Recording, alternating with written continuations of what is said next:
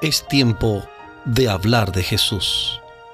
La lectura sin comentarios del libro El deseado de todas las gentes, capítulo 46, La transfiguración. Omar Medina les acompaña. Es tiempo de hablar de Jesús. La noche se estaba acercando cuando Jesús llamó a su lado a tres de sus discípulos, Pedro, Santiago y Juan, y los condujo a través de los campos por una senda escarpada hasta una montaña solitaria. El Salvador y sus discípulos habían pasado el día viajando y enseñando, y la ascensión a la montaña aumentaba su cansancio. Cristo había aliviado a muchos dolientes de sus cargas mentales y corporales, había hecho pasar impulsos de vida por sus cuerpos debilitados, pero también él estaba vestido de humanidad y juntamente con sus discípulos se sentía cansado por la ascensión. La luz del sol poniente se detenía en la cumbre y doraba con su gloria desvaneciente el sendero que recorrían. Pero pronto la luz desapareció tanto de las colinas como de los valles, y el sol se hundió bajo el horizonte occidental, y los viajeros solitarios quedaron envueltos en la oscuridad de la noche. La lobreguez de cuanto los rodeaba parecía estar en armonía con sus vidas pesarosas, en derredor de las cuales se congregaban y espesaban las nubes. Los discípulos no se atrevían a preguntarle a Cristo a dónde iba ni con qué fin. Con frecuencia él había pasado noches enteras orando en las montañas.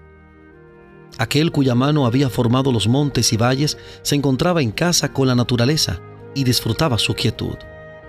Los discípulos siguieron a Cristo a donde los llevaba, aunque preguntándose por qué su maestro los conducía a esa penosa ascensión, cuando ya estaban cansados y cuando él también necesitaba reposo. Finalmente Cristo les dice que no han de ir más lejos. Apartándose un poco de ellos, el varón de dolores derrama sus súplicas con fuerte clamor y lágrimas.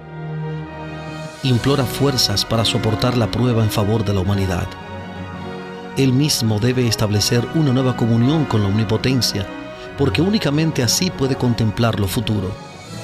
Y vuelca los anhelos de su corazón en favor de sus discípulos, para que en la hora del poder de las tinieblas no les falte la fe. El rocío cae abundantemente sobre su cuerpo postrado, pero él no le presta atención. Las espesas sombras de la noche le rodean, pero él no considera su lobreguez y así las horas pasan lentamente. Al principio los discípulos unen sus oraciones a las suyas con sincera devoción, pero después de un tiempo los vence el cansancio y a pesar de que procuran sostener su interés en la escena, se duermen. Jesús les ha hablado de sus sufrimientos. Los trajo consigo esta noche para que pudiesen orar con Él. Aún ahora está orando por ellos. El Salvador ha visto la tristeza de sus discípulos y ha deseado aliviar su pesar dándoles la seguridad de que su fe no ha sido inútil. No todos, aún entre los doce, pueden recibir la revelación que desea impartirles. Solo los tres que han de presenciar su angustia en el Hexemaní han sido elegidos para estar con él en el monte. Ahora, su principal petición es que le sea dada una manifestación de la gloria que tuvo con el Padre antes que el mundo fuese, que su reino sea revelado a los ojos humanos y que sus discípulos sean fortalecidos para contemplarlo. Ruega que ellos puedan presenciar una manifestación de su divinidad que los consuele en la hora de su agonía suprema. Con el conocimiento de que Él es seguramente el Hijo de Dios y que su muerte ignominiosa es parte del plan de la redención.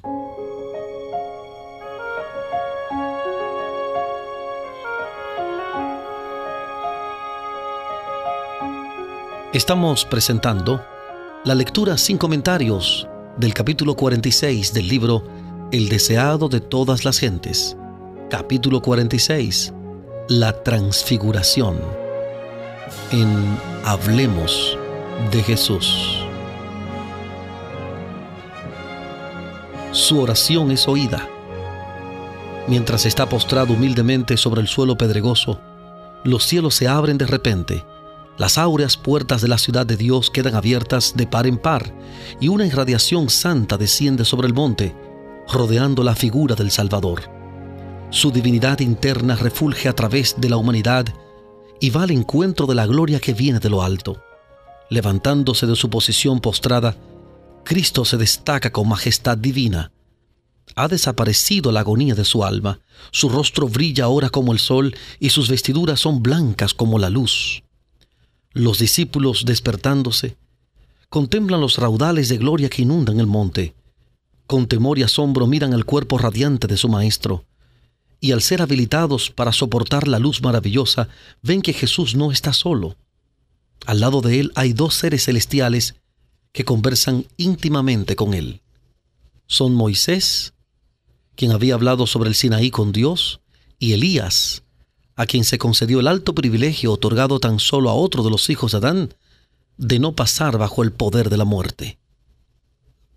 Quince siglos antes, sobre el monte Pisga, Moisés había contemplado la tierra prometida, pero a causa de su pecado en Meriba, no le fue dado entrar en ella.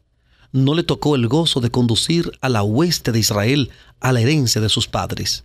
Su ferviente súplica, pase yo ruégote y ve aquella tierra buena que está a la parte allá del Jordán, aquel buen monte y el Líbano. Deuteronomio capítulo 3, versículo 25. Deuteronomio 3, 25. Esa petición fue denegada.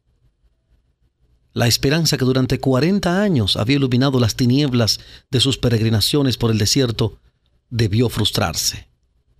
Una tumba en el desierto fue el fin de aquellos días de trabajo y congoja pesada.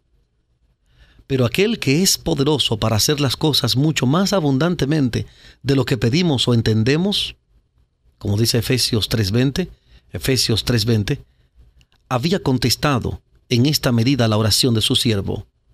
Moisés pasó bajo el dominio de la muerte, pero no permaneció en la tumba.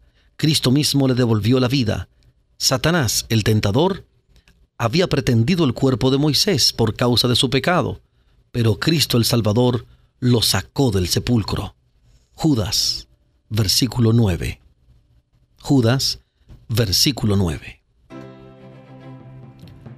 Estamos presentando la lectura sin comentarios del capítulo 46 del libro El deseado de todas las gentes, capítulo 46, La transfiguración.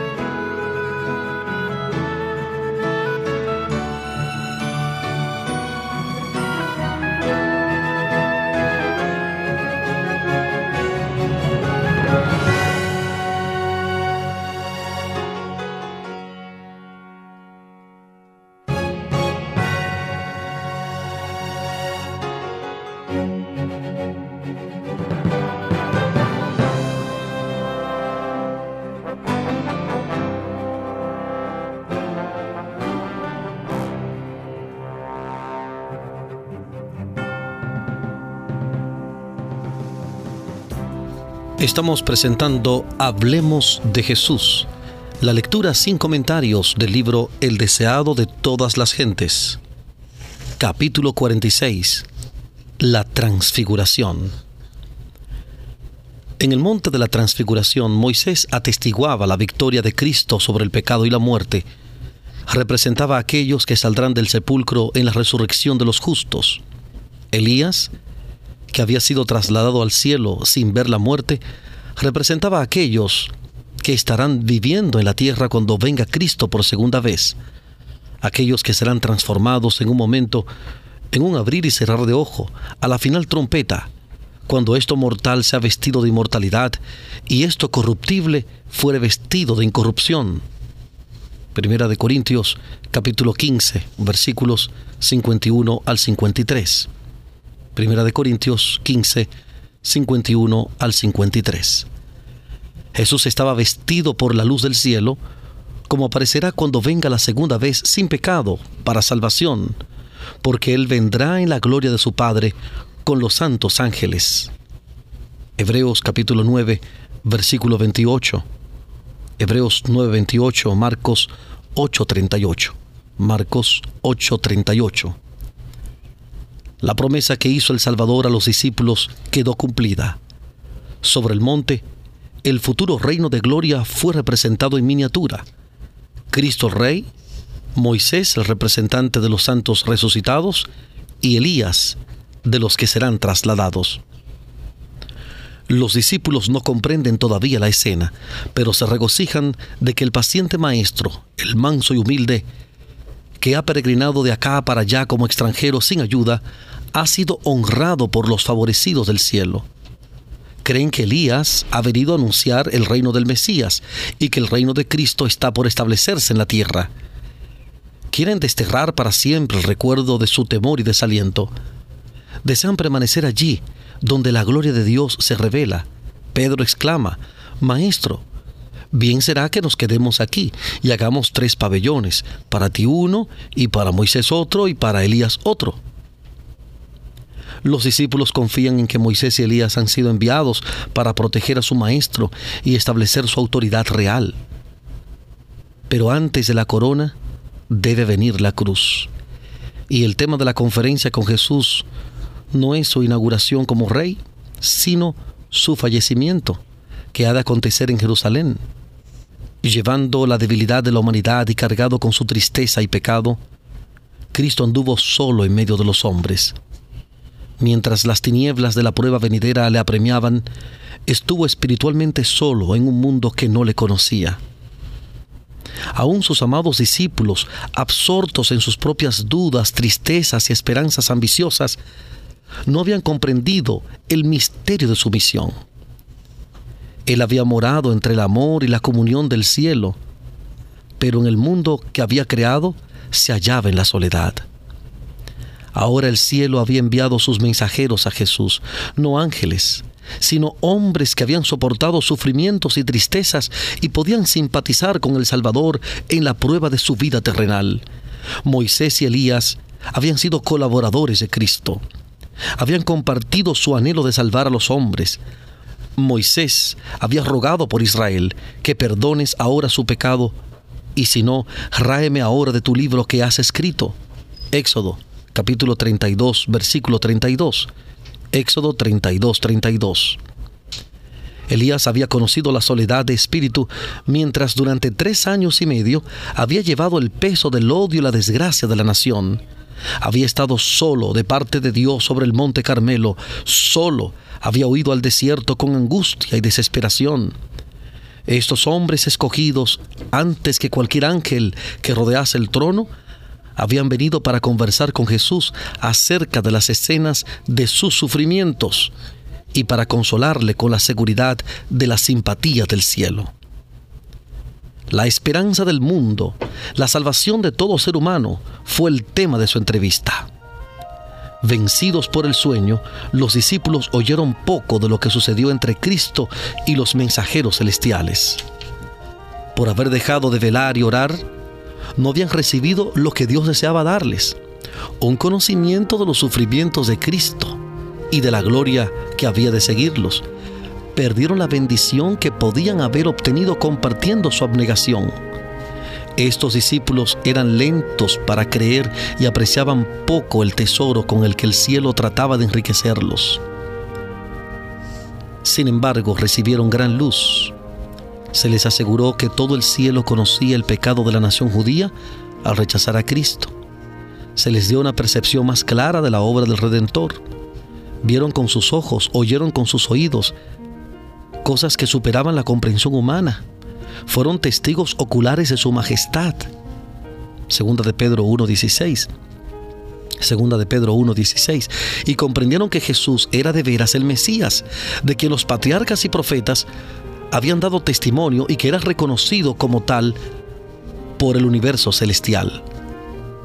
Mientras estaban aún mirando la escena sobre el monte, he aquí una nube de luz que los cubrió, y aquí una voz de la nube que dijo, Este es mi Hijo amado, en el cual tomo contentamiento. A él oíd. Mientras contemplaban la nube de gloria, más resplandeciente que la que iba delante de las tribus de Israel en el desierto, mientras oían la voz de Dios que hablaba en la pavorosa majestad que hizo temblar la montaña, los discípulos cayeron abrumados al suelo. Permanecieron postrados, con los rostros ocultos, hasta que Jesús se les acercó y tocándolos, disipó sus temores con su voz bien conocida. Levántense y no teman. Aventurándose a alzar los ojos, vieron que la gloria celestial se había desvanecido y que Moisés y Elías habían desaparecido. Estaban sobre el monte, solos, con Jesús. Hemos presentado la lectura sin comentarios del capítulo 46 del libro El deseado de todas las gentes, capítulo 46 la transfiguración. Este capítulo está basado en el Evangelio según San Mateo capítulo 17, versículos 1 al 8, Mateo 17, 1 al 8, Marcos 9, 2 al 8, Marcos 9, 2 al 8 y Lucas capítulo 9, versículos 28 al 36, Lucas capítulo 9, versículos 28 al 36. Hablemos de Jesús. Omar Medina les agradece la fina gentileza de la atención dispensada. Que Dios les bendiga.